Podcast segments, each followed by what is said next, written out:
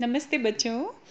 आज मैं आप सबके सामने फिर से तेनाली रामा की कहानी लेके आई हूँ। और ये सिर्फ़ एक कहानी नहीं है तेनाली रामा की, ये तेनाली रामा की एक्चुअली बुद्धि का परीक्षण था।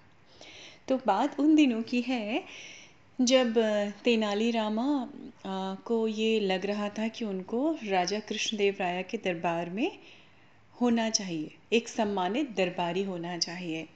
पर वो इतना भी आसान नहीं था। उन्होंने बहुत सारे प्रयास किए। वो कई बार जाते थे। तो क्या होता है ना बेटा, पहले के ज़माने में जब राजाओं के दरबार लगा करते थे तो जो सम्मानित दरबारी हुआ करते थे, वो राजा के बगल से उनकी चेयर्स या गद्दियाँ होती थी जिन पे बैठा करते थे। और बाकी के लोग भी कभी कभी दरबार में आम जनता भी आ सकती थी देखने के लिए, अगर न्याय प्रणाली चल रही हो या कोई ऐसे कार्य चल रहे हो। पर उनको बोलने का या उनको कुछ भी इंटरफेयर करने का कोई भी मौका नहीं दिया जाता था। वो सिर्फ़ चुप खड़े होकर देख सकते थे। तो ऐसा कई बार हुआ कि तेनालीराम वहाँ पे गए, उन्होंने देखा, कई चीज़ों में उन्होंने बोलने की कोशिश की, लेकिन उनको बोले नहीं दिया गया। तो उन्होंने कई बार ऐसे प्रयास किए और वो ये देख भी रहे थे क्योंकि तेनालीराम की बुद्धि बहुत तेज थी। तो वो ये देख भी रहे थे कि आ, मैं कैसे छटपटा के रह जाते थे कि मैं कैसे राजा कृष्णदेव राय को बताऊँ कि ये चीज़ें सही नहीं हो रही हैं या ये गलत है या वो सही है। वो मेरी क्यों सुनेंगे? क्योंकि मैं तो उनके सामने आके बात भी नहीं कर पा रहा हूँ। खैर बहुत दिन हो गए इसी तरह से करते करते फिर उनको एक युक्ति आई। युक्ति समझते हैं आप लोग ने बच्चों? युक्ति का मतलब आइडिया। उन्होंने कहा, मुझे किसी न किसी तरह से, किसी न किसी तरह से करके राजा का ध्यान अपनी ओर खींचना ही पड़ेगा। अब उनको आते जाते ये तो पता चल गया था कि राजा किस समय क्या करते हैं। तो एक ऐसा समय था जब राजा नृत्य देख रहे थे मतलब उनके रिक्रिएशन का टाइम था रिक्रिएशन का। तो जिस समय राजा थक के अपना या तो उस समय की जो नृत्यांगना हुआ करती थी, जो डांस, जो, जिनको भी ना राज नर्तकियाँ कहा जाता था, जो राज में राजा के सामने नृत्य, संगीत ये पेश किया करती थी म्यूज़िकल प्रोग्राम बेसिकली अगर आज के परिप्रेक्ष्य में हम बोलें तो म्यूज़िकल प्रोग्राम दिया, पेश किया करती थी तो राजा वो देखने में बिज़ी थे। और तेनालीराम के मन में आइडिया आया उन्होंने कहा, ये समय राजा ज़रूर किसी न किसी अपने पर्सनल काम में बिज़ी होंगे। और उन्होंने, आओ देखा ना ताओ, वो ताबड़तोड़ घुसते हुए चले गए। दरबारियों की इनके रोके, रोकने के बाद भी, उनके सैनिकों के रोकने के बाद में भी वो वहाँ घुसते हुए चले गए। जैसे ही उनकी सभा में घुसे जहाँ पे नृत्य चल रहा था और राजा कृष्णदेव राय आराम से एंजॉय कर रहे थे और उनके पीछे पीछे सिपाही दौड़ते हुए घुसे तो राजा कृष्णदेव राय को बहुत गुस्सा आया। उन्होंने कड़क के सिपाहियों को बोला कि कौन है ये आदमी? कैसे ही मेरी सभा में आ गया इस समय?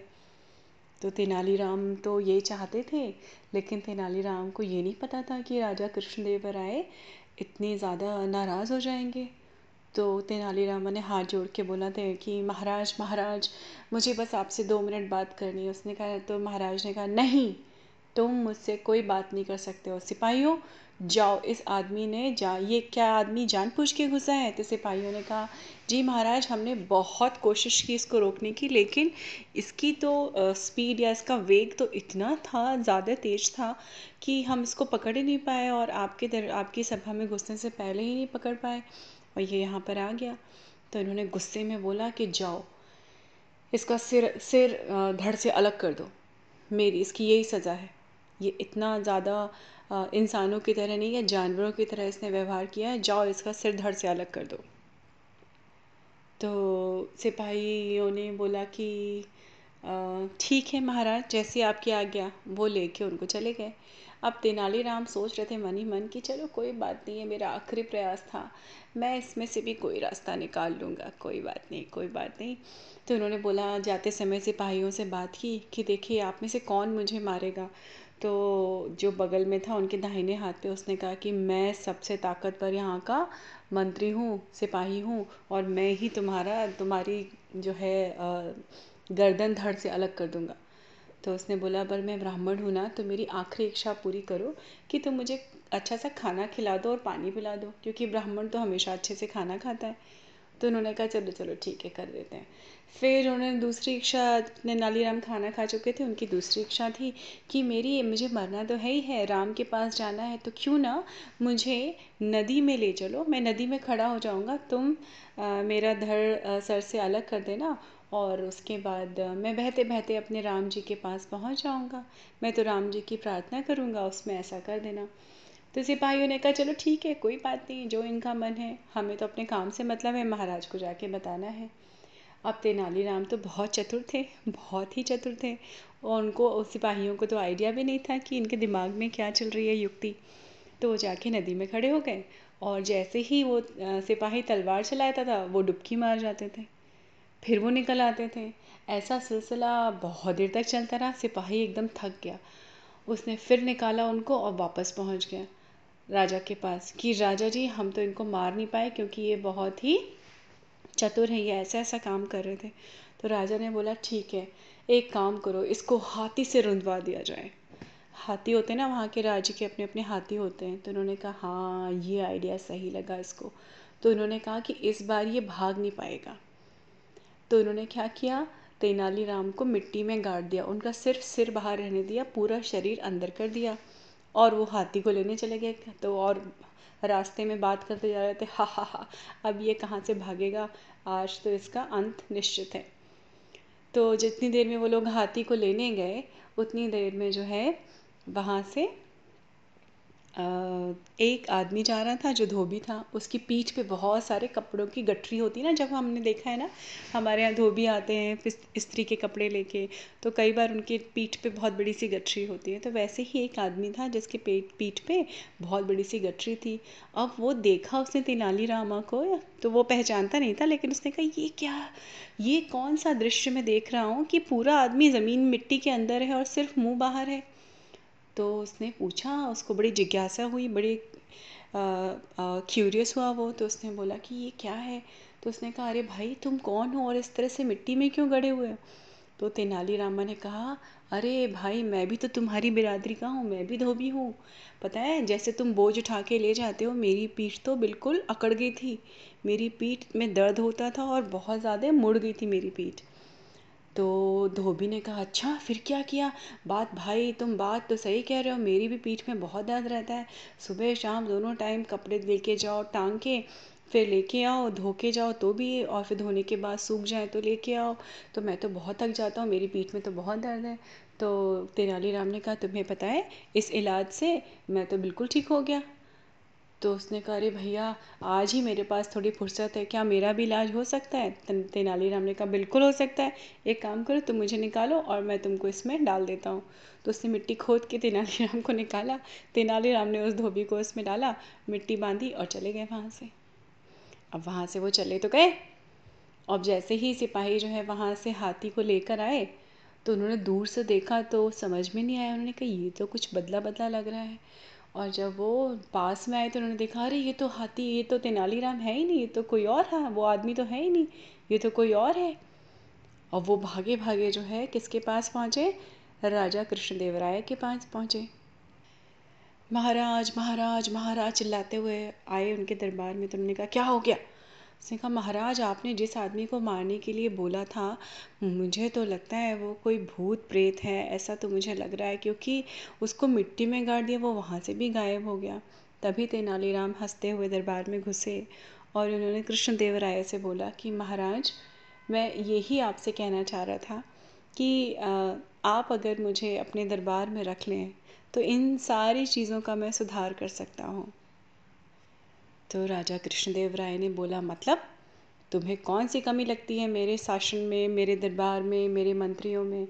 तो तेनालीराम थोड़ा सा मुस्कुराए और उन्होंने बोला, वही कमी लगती है महाराज की आपके एक छोटे से आदेश का पालन ही नहीं कर पाए, क्योंकि इनके अंदर अक्ल की थोड़ी कमी है। ये सिर्फ़ आपके आदेश पे दौड़ते हैं, लेकिन अपनी अकल नहीं लगाते हैं। मैं इनको जैसे जैसे सिखाता गया है वैसे वैसे सीखते गए और मैं बच के निकल आया। तो सोचिए महाराज, ऐसे कितने लोग होते होंगे, ऐसे कितने काम होते होंगे जो आपके राज्य में या तो गलत हो रहे होंगे या अपूर्ण हो रहे होंगे मतलब पूरे नहीं होते होंगे। तो इसलिए मैं सोच रहा था कि अगर आप मुझे मौका दें तो मैं आपके दरबार में एक सदस्य बनना चाहता हूँ। कृष्णदेव राय मुस्कुराए। इस बार कृष्णदेव राय जो थे, वो तेनालीराम से दो कदम आगे थे।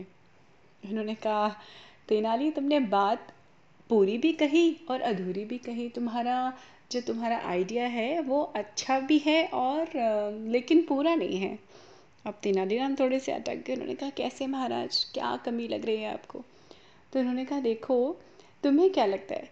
कि ये ये जो सिपाही तुम्हें मारने गए थे, अगर तुम्हें वो नदी में नहीं मार पाए तो वो तुम्हें वापस लेके आते, वो रास्ते में ही तुम्हें मार सकते थे। लेकिन मैंने ही इनको बोला था कि जाओ, इसकी बुद्धि का परीक्षण लो। मैं बिना किसी अपराध के किसी को कभी मृत्युदंड नहीं देता। मेरी नज़र तुम पे बहुत दिनों से थी कि तुम दरबार में आते थे, खड़े होते थे, लेकिन तुम्हें बोलने नहीं दिया जाता था। पर राजा कृष्णदेव राय के दरबार में बिना किसी की परीक्षा लिए किसी को सदस्यता, किसी को मेंबरशिप नहीं मिलती है।